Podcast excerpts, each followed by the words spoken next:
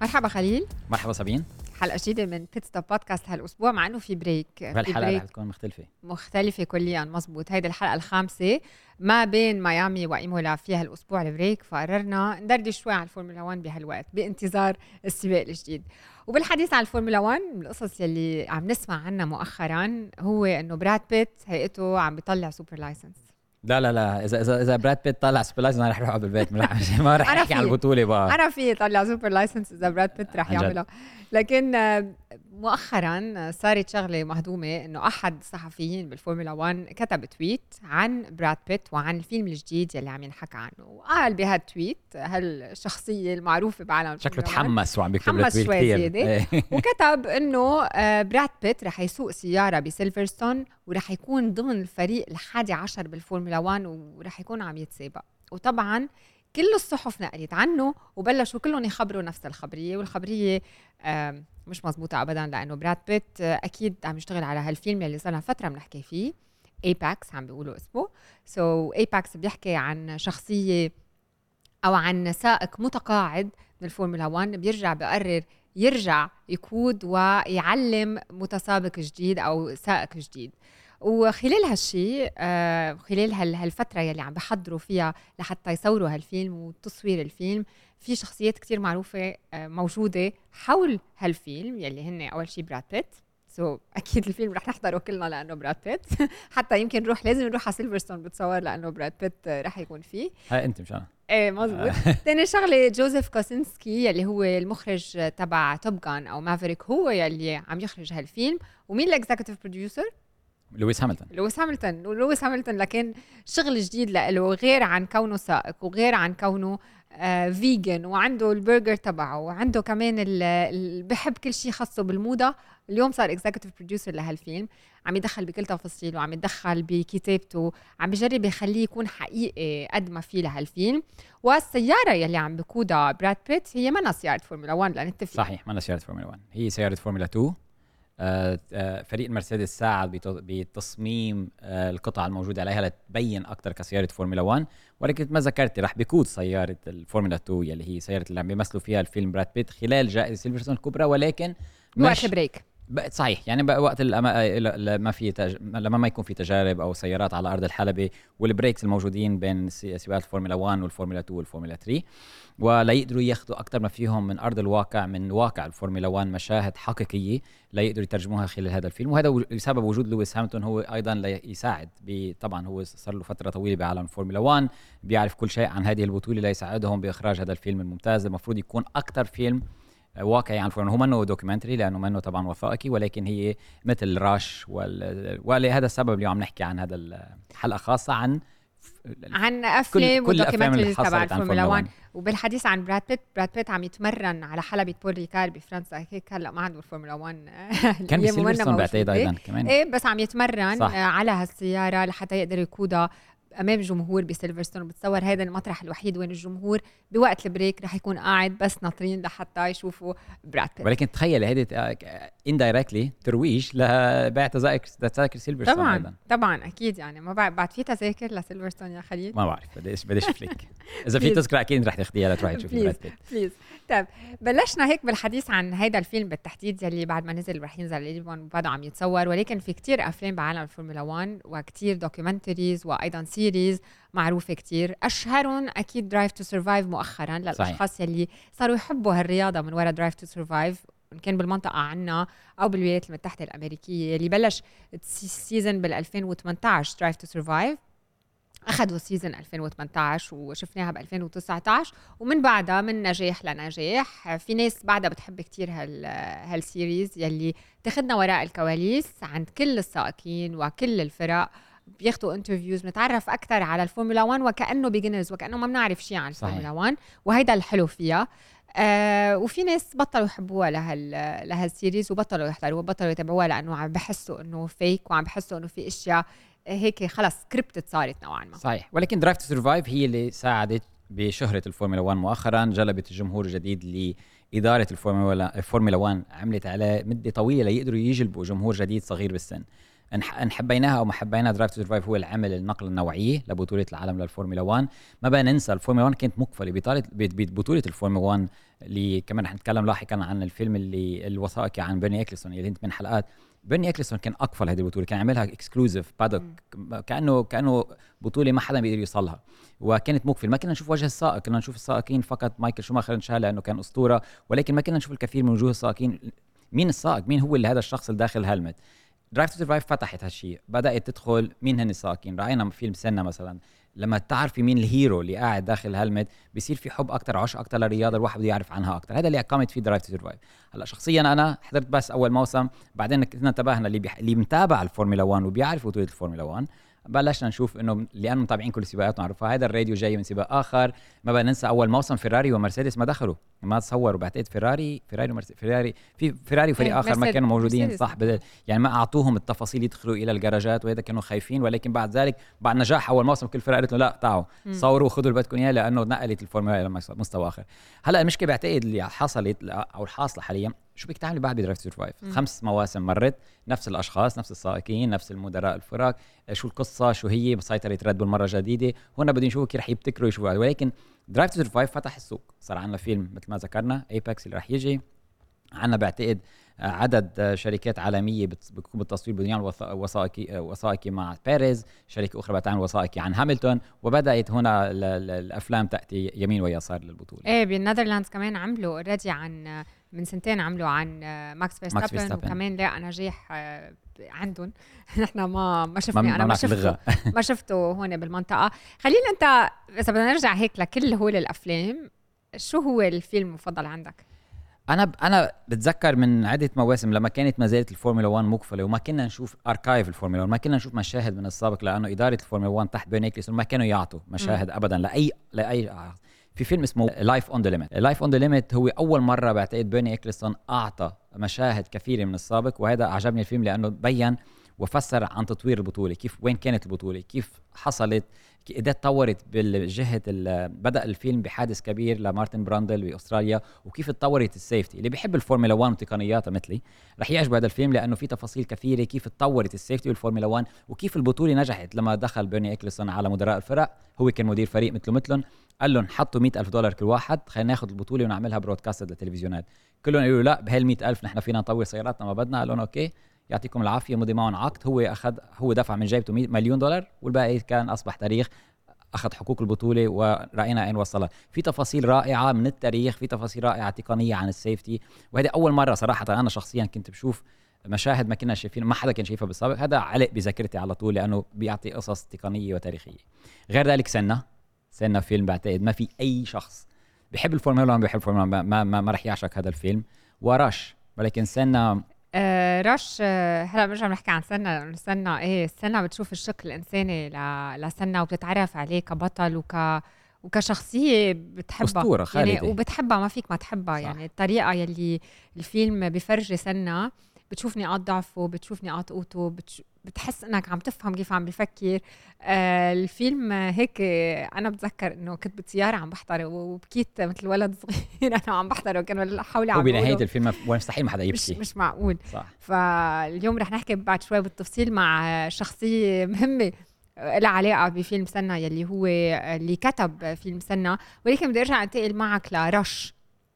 رش هو أحد الأفلام اللي بحبها كثير على الفورمولا 1 لأنه كمان حتى إذا ما كنت بتتابع فورمولا 1 أكيد بتستمتع بهالفيلم يلي بفرجيك النزاع الكبير يلي كان بين هانت ولاودا ونيكي لاودا. وهال competition يلي كانت بيناتهم خلال فترة من الزمن بالسبعينات يعني بين 72 76 76 هو الفيلم بطولة 76 صحيح. مزبوط بطولة 76 وبفرجيك هيك من ميلة الشق اللي فيه كتير glamour بالفورمولا 1 بفرجيك هانت كيف كان الشاب الحلو يلي الشخصية إذا بدك المحبوبة كتير بالفورمولا 1 لا شخصيته لا ال character تبعوله لا شكله. آه، محاط كل الوقت بالجميلات إذا بدك. ومن جهة تانية لودا يلي كان جد كتير يلي كان هدفه وكان هيك بيحسب كل شيء لودا و perfectionist وعم بجرب آه، يربح البطولة. وهالنزاع طبعا وهالسنة بالتحديد يلي تعرض فيها لودا لهالحادث يلي كان أودى بحياته على على شوي. وهالحادث غير كمان ال safety نوعا ما آه، بالفورمولا 1 هذا فيلم من الأفلام أنا المفضلة عندي. آه في فيلم أنت مش حضرتيه بنصح الكل يحضره. أول فيلم فورمولا 1 شو اللي هو؟ هو Grand Prix مم. صور بالستينات وصور خلال جائزة موناكو الكبرى قاموا بتصويره كمان نفس الشيء منه وثائقي ولكن مثل راش آه فيلم سينمائي وحاز على جوائز بأوسكار أعتقد أو جائزة أوسكار مم. فيلم رائع بالستينات ولا حدا كان بيتخيل إنه كان في on board يومتها ولا حدا بيتخيل في هي قصة سائق عن حياته العادية عن حياته بعتقد كان عن زوجته وإلى آخره ولكن أيضا كسائق فيلم رائع بعتقد بنصح الكل يحضره وهذا الفيلم طويل ثلاث. ساعات مق- مقسوم إلى آه، قسمين. فيلم ممتاز ورائع بنصح الكل يحضره من اسمه Grand Prix ال one on the limit وثائقي اللي تكلمت عنه life life on the limit يلي هو one راش مثل ما تكلمتي مش فقط عم بيعطينا صورة عن البطولة اللي البطولة اللي حصلت 76 ولكن عن لاودا اللي ما استسلم اللي عاد مع كل الحروق والدم والكل شيء على وجهه عاد بعد أسبوعين أو بعد بعد أربع أسابيع عاد ليكفي البطولة ما بده يخسر البطولة. حتى السباق الأخير مين وكيف خسر البطولة؟ ترك السباق لأنه كان حاسس في خطر بسبب الأمطار. وهنا هذا هذا اللي اعطى لهانت الفوز. غاب عن سباقين ولا إلا ما بعتقد كان فاز هانت بالبطولة هانت كان العالم. راسه غير مطرح كل الوقت. هيدا بفرجي كيف كانت فورمولا 1 هانت كان سائق ولا آخر ممكن يطلع يدخن. مم. يدخن آه، باله بلاي بوي الفورمولا 1 وعندك سائق مركز هدفه فقط الفوز بالبطولة. آتي من عائلة غنيه جدا ولكن هو لا- عمل كل شيء لاودا ليفوز بهذه البطولة. ولكن هذا فيلم رائع بفرجي الجانب الانساني يلي هو عن سائقين مختلفين بالكامل واحد بلاي بوي وواحد هدفه فقط بطولة العالم وهدفه فقط الفورمولا 1 وهذا فيلم رائع بفرجي أيضا أيضا التفاصيل يلي اللي بحاجة لها سائق الفورمولا ليفوز بالبطولة. مش فقط هي قيادة ولكن أشياء كثيرة.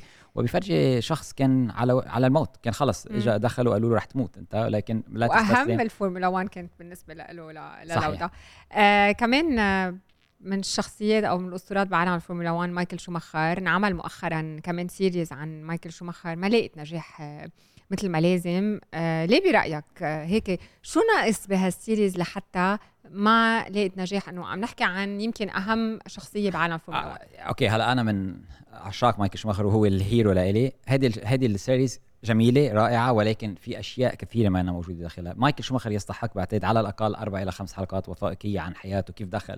هذا الشخص يمكن من إذا مش أكبر اسم من أكبر الاسماء شوماخر سينا. هذا غير الفورمولا 1 هذا غير يعني في كثير ناس في قصص مش معمولة كيف هو عادة سائق فورمولا 1 كنا عم نتكلم عن لاودا ثلاث أرباع الجريد بالفورمولا 1 ما كانت فت هذا الشخص كان يروح على خراز. بمكان تجارب يشيل الدم بعد كل توقف ليعملوا بيت ستوب هذا يسحب الدم طور ال- الفتنس بعالم الفورمولا 1 كان ينتظر أول 20 لفة لأن بيعرف السائقين الآخرين كيف رح يتعبوا ليتفوق عليهم. طور كل شيء هو اللي أدخل السيموليتر على العالم في أشياء كثيرة. ترك فريق بنتون بعزه. كان في يفوز معهم بثلاث أربع بطولات أو خمس بطولات إضافية. لا انتقل على فريق عم بيعاني 20 سنة وطور هذا الفريق وفاز معه بطولات. هذا أسطورة. هذا مش أي شخص مايكل شوماخر بعتقد الوثائقي للأسف ما عنا مايكل شوماخر يقدر يتكلم ويتكلم عن مسيرته اليوم ولكن مايكل شوماخر يستحق أكثر من هذا الوثائقي اللي حطوه على اللي طلع مؤخرا. للأسف كمان نهايته حزينه بسبب العائلة اللي ما بدها تتكلم كثيرا عن مايكل شوماخر وتدخل بتفاصيل كثيرة بالوقت الحاضر لأنه بنعرف الوضع صعب جدا داخل العائلة ولكن المفروض يكون أطول المفروض يكون دقيق أكثر ويدخل أكثر بمسيرة مايكل شوماخر. آه كمان من ال- series المهمين يلي ضروري نحضرهم إذا بدنا نعرف أكثر عن عالم الفورمولا 1 هو Lucky Lucky لأنه بلخص بيرني اكلستون كل شيء عمل بيرني اكلستون بالفورمولا 1 وبيدخلنا بتفاصيل ما حدا قايلها إلا بيرني يعني في أشياء قالها بيرني يمكن ما لازم تنقال. خرب الدنيا بوحده منهم. ولكن بيرني كمان من الأشخاص اللي اللي بيتابع الفورمولا 1 أو ان كنت مشجع جديد أو مشجع سابق لازم تعرف. هذا الشخص هو اللي طور هذه البطولة اللي وصلها إلى المكان اللي هي موجودة فيه حاليا. وحلو واحد يسمع القصة. بيرني اكلسون كان تاجر سيارات. كان مدير فريق فورمولا 1 كان سائق قبل ذلك ولكن ما كان سريع. كان مدير أعمال سائقين وكيف تطورت كيف اخذ مثل ما ذكرت بال1 آه، كيف هنا بيتكلم أكثر كيف دخلوا بالتفاصيل كيف كانوا يجتمعوا فرق الفورمولا 1 لكن ما كان ما كان في اتحاد دولي كيف عملوا آه، كيف لعب السياسي كيف لعب التجارة كيف لعب كل شيء ووصل الفورمولا لمكانه ذكي جدا. واليوم ثروته تقارب تقارب ما هذه اللي أنت بتعرفي فيها يمكن. إيه إيه ثروته تقريبا حوالي 3 مليار دولار بيرني اكلستون يعني minimum من كل شيء. عمله بال- بالفورمولا هو 1 وصل الفورمولا 1 لما كان وصل بعتقد وصل لمرحلة إنه خلص. كان لازم هذه المرحلة اللي اتت ليبرتي ميديا وغيروا كل شيء. وصلنا لمرحلة لازم خلص صار too much على old school بيرني اكلستون ولكن هذا الشخص ما في واحد يعتقد لو ما بيرني اكلستون الفورمولا 1 ما كانت اليوم فورمولا 1 ما في شك. بسهولة ما كانت فورمولا 1 ما في شك. آه بالحديث عن على فكرة بتتخيل ان بيرني اكلستون أخذ حقوق الفورمولا 1 100 سنة من الاتحاد الدولي مثلا. هذه هذه مين بده يغيرها هلأ؟ 100 سنة مبروك عليه قد بعد باقي منه. لحظة خلينا نرجع نحسبها. بعد في قديش عمل عمل عقد ممتاز. ذكي جدا عارف كيف يتصرف بالبطولة وبرجع بعيد. لو ما بيرني إيكلسون ما في فورمولا 1 شاف بالبطولة الشغلة يلي ما حدا كان صحيح. شايفها. لأنه الباقيين كانوا كلهم ملتهيين بال... بإدارة الفرق وبال teams وبال race وهو كان شايف ال business side صحيح. اللي بيحضر Life on the Limit كان في كان في مدير فريق آخر قال إنه we were nine idiots and one smart guy 100% هذا هو the one smart guy تفاصيله كانوا ب Lucky مثل ما قلنا. Lucky هي series مكتوبة من مانيش باندي وكمان فيلم سنة يلي حكينا عنه من قبل كمان كتبه مانيش باندي اللي هو اليوم creative director مختص بأفلام و series ووثائقية خاصة بعالم الفورمولا 1 حكينا شوي معه لنعرف أكثر عن هالتجربة. خلينا نسمع شو قال. Hello Manish, thank you for joining us today. Absolute pleasure. Lovely to be here. Manish, uh, we have this special episode today about all the movies and uh, the series that were ever done about the Formula One. And we thought it would be great if we can have this chat with you to know more about it and to, more, to know more about you. So, uh, you've been involved in the world of Formula One for some time now. Can you tell me what drew you first into this sport? Sure. When, um, when I was a kid, I always wanted to be a fighter pilot. That's what I wanted to do with my life and um, in England, we have these exams, A levels, which you sit when you're about 18. Uh, the year before my A levels, I found out that my eyesight wasn't good enough to join um, the RAF, which is a big blow to me. Mm-hmm. Um, and I think kids who want to be fighter pilots, for them, motorsport is a very natural. It's a very natural uh, path because when you're a fighter pilot, you have a whole team behind you, but they're focused on you. They're focused on putting you into a plane and you have to achieve your mission. And if you think about Formula One, they're just really airplanes, but with the wings upside down. And they don't shoot each other, but they do fight each other. They're constantly going after corners, they're constantly going at each other on straights. So it was a very natural thing for me to fall in love with. And um, I actually I actually I'm a doctor by uh, profession. I was training as a surgeon. Um, but my big love in life were movies and Formula One. And uh, in 2004, I um, I got an opportunity to join with a small team of people who are going to make the film Senna, which you yeah. can see other side. Yes. um, and that brought together, in a way, all my passions film, fighter pilots. He's the ultimate fighter pilot, motor racing. And uh, so it really all, all began from there. So, uh, wow, so many talents right now. Doctor, uh, a writer, and uh, you also wanted to be a pilot, so you're into speed as well.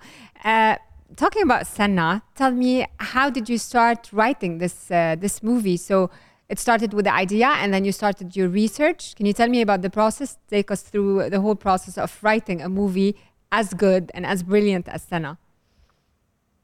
Um, so, film writing is actually very, very technical. It's um, it's almost boringly technical. There's a, a real blueprint breaking down how you make a movie into a first act, a second act, and a third act. And um, making the movie was not my idea. It was actually the idea of um, a producer called James Gay Reese. And James had a relationship with Working Title Films. And um, my wife was the head of film at Working Title Films at the time. And she said to James, if you want to make something about Senna, got to talk to my husband because he's just like this mad Senna fan, absolutely mental. And I've got to be honest, the research for this film took me about two minutes because I grew up with him. And um, when you're a medical student, the one thing you do develop is a very good memory. So, in a way, all I had to do was to be disciplined about all the races, everything that I'd ever read about Senna, everything that I remembered seeing, and somehow force it into this structure of three acts. And I remember it began with a very simple 10 page outline. And in the first act, Senna went from Monaco. We started it very late.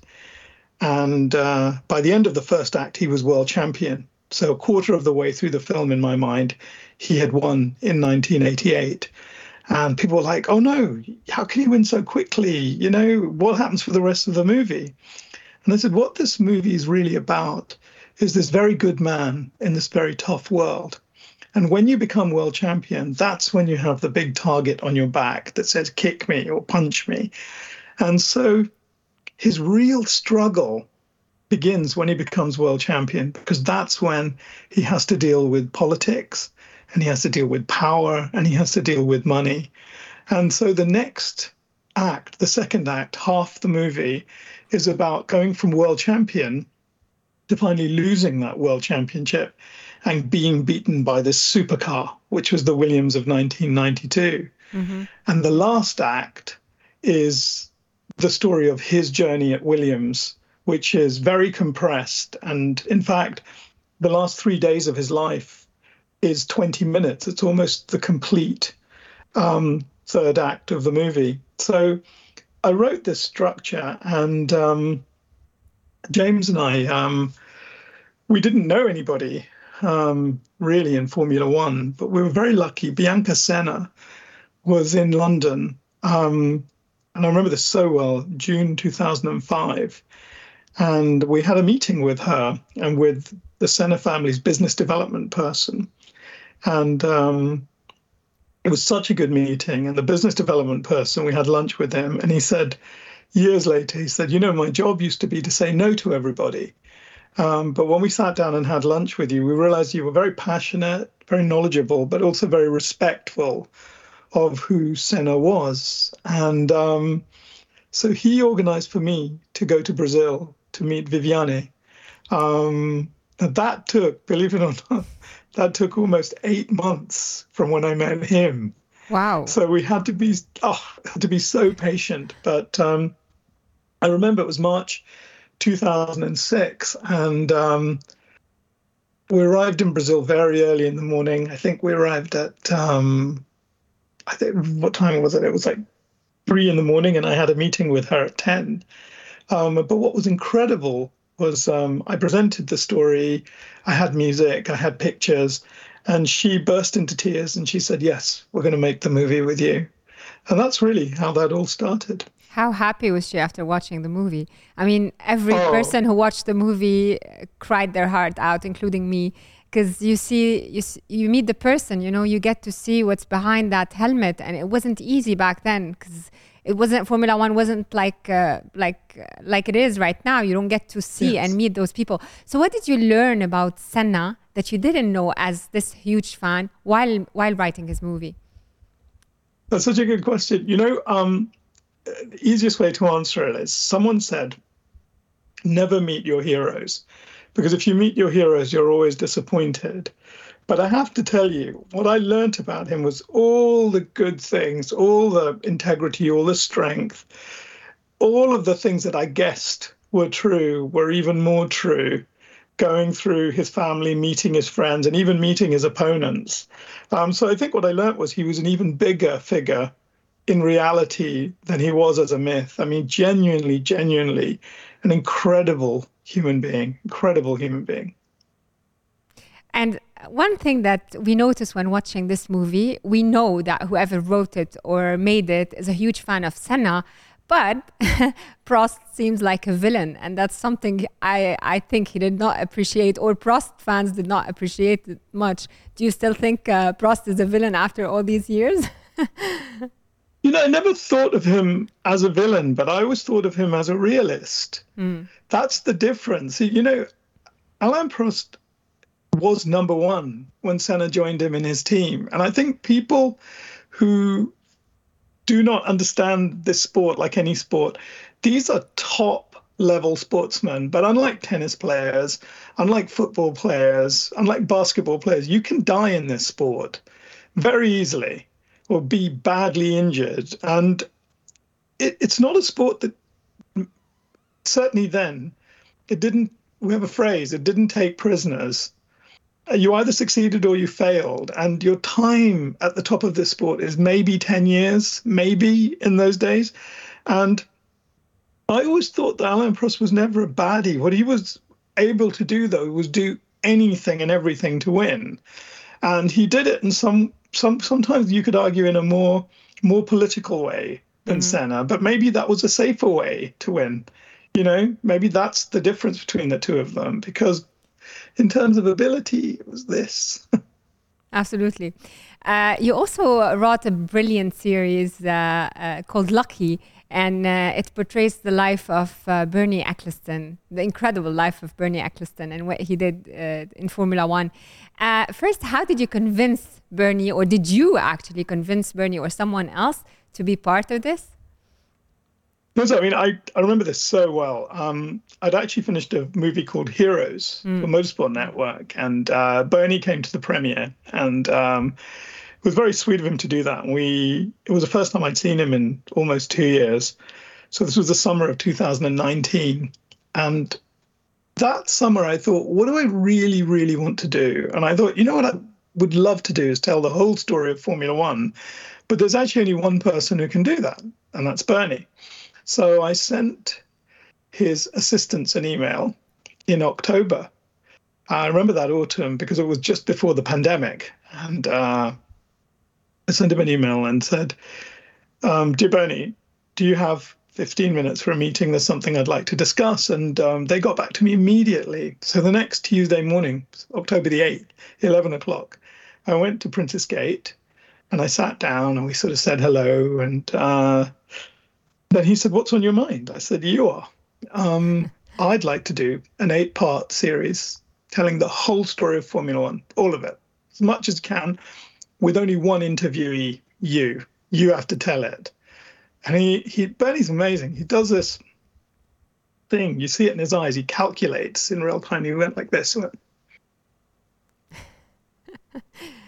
And then he said, uh, if you do it, it'll be really good, won't it? And I said, yeah, I like to think so. And he just put his hand out and shook then and there. It was absolutely incredible. Um, and when he says he's going to do something, he's going to do it. With Bernie, there's no big conversation, no this or that. What were it's the, just setting a time. Yeah, but what were the challenges of working with Bernie? I'm sure there are some. yes, yeah. So the first one's obviously COVID. Um, we were hoping to start quite quickly, but um, we couldn't do it actually until the autumn of 2020. So I had a whole team. We were researching. Um, and basically, a project like this, there are two key issues. Can you get the story that you think you know? Can you get that story told?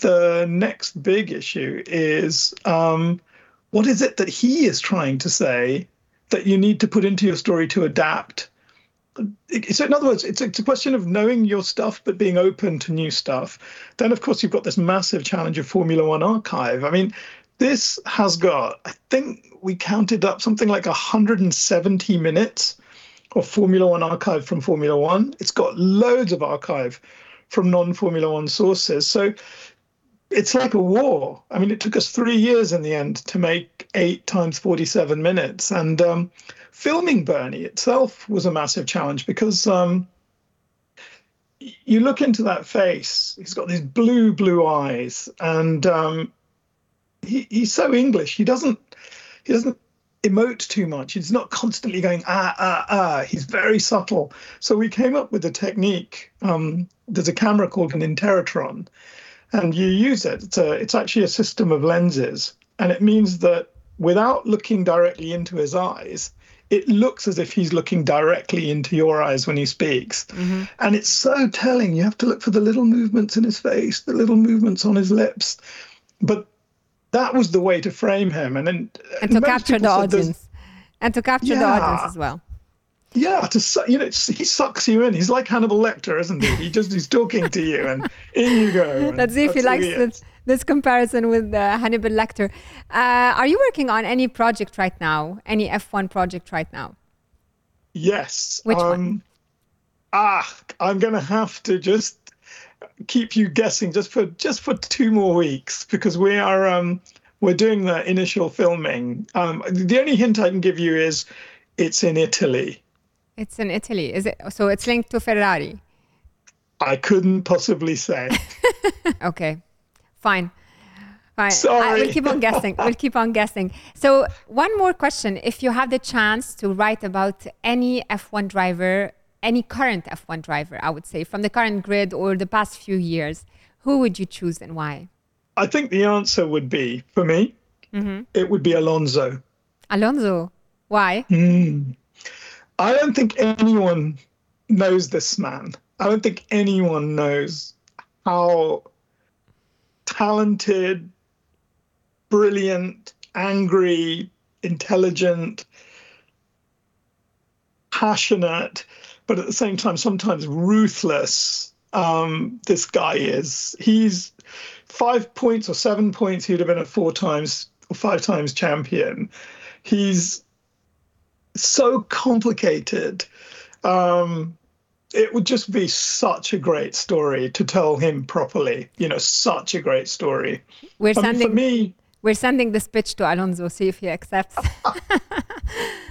no, but for me, after after Senna, you know, it was difficult to find a proper hero because I'm much older than the drivers now, and people I think forget that. You know, when you're young, they're all your heroes are older than you, and when you get older, I don't know what qualities you look for, but the heroic qualities become different. And I guess for me, it's Fernando's mind, and as well as his courage. I mean, he has one one chink in his armor, in my opinion, just one small chink in his armor, which is maybe over one lap.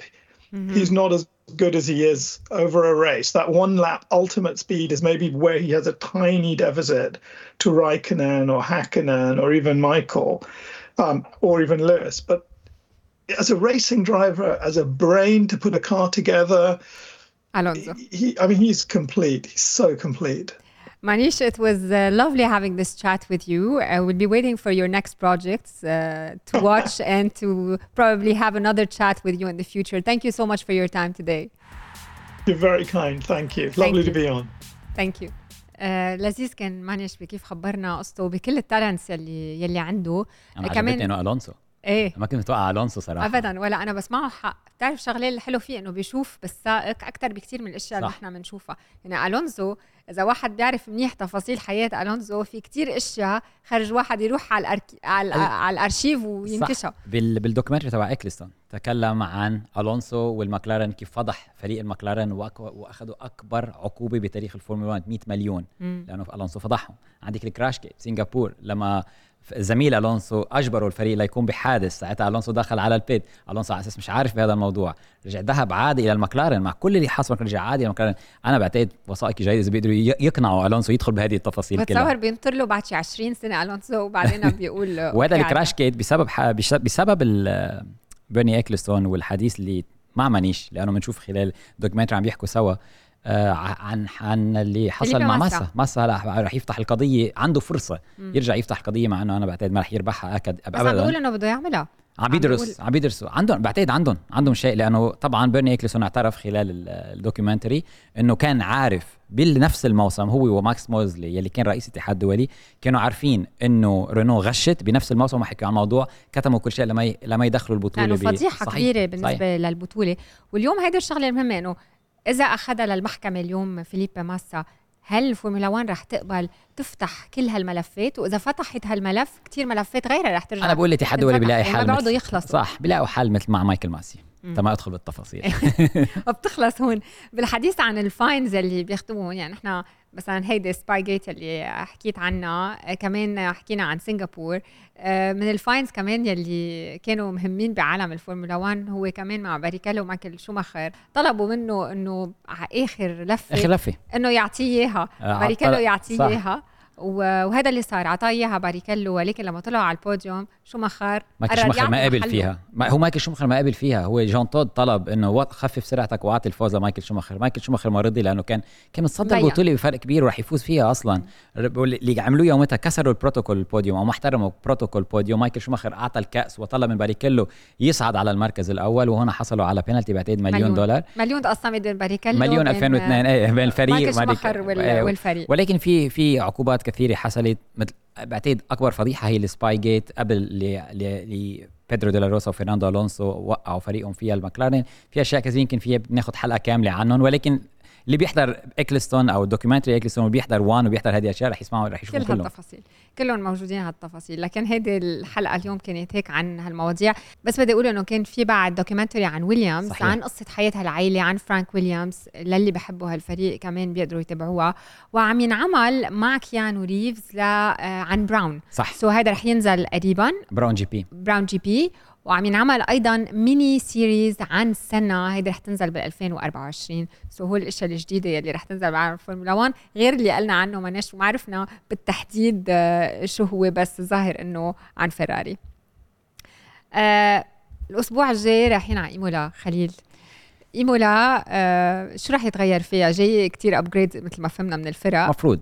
اجباري يجيبوا upgrade هاي الحلبة مختلفة كليا عن الحلبات التي رأيناهم. بداية الموسم كانت كلها تقريبا حلبات شوارع أو بتتطلب خطوط مستقيمة وسرعات رح يدخلوا upgrade كبير. إيمولا بتتطلب downforce الحلبة من بعد إيمولا عنا برشلونة وموناكو نفس الشيء. بيتطلبوا الكثير من ال downforce وهنا سنرى هل ستبقى سيارة ريد بول مسيطرة أو للفرق الأخرى قادرة تقترب أكثر والنقطة الاستفهام الثانية هل بالفعل بيريز لديه سرعة لينافس ماكس فيرستابن أو لا؟ رح نبدأ نشوف جوابهم قريبا جدا. بإيمولا.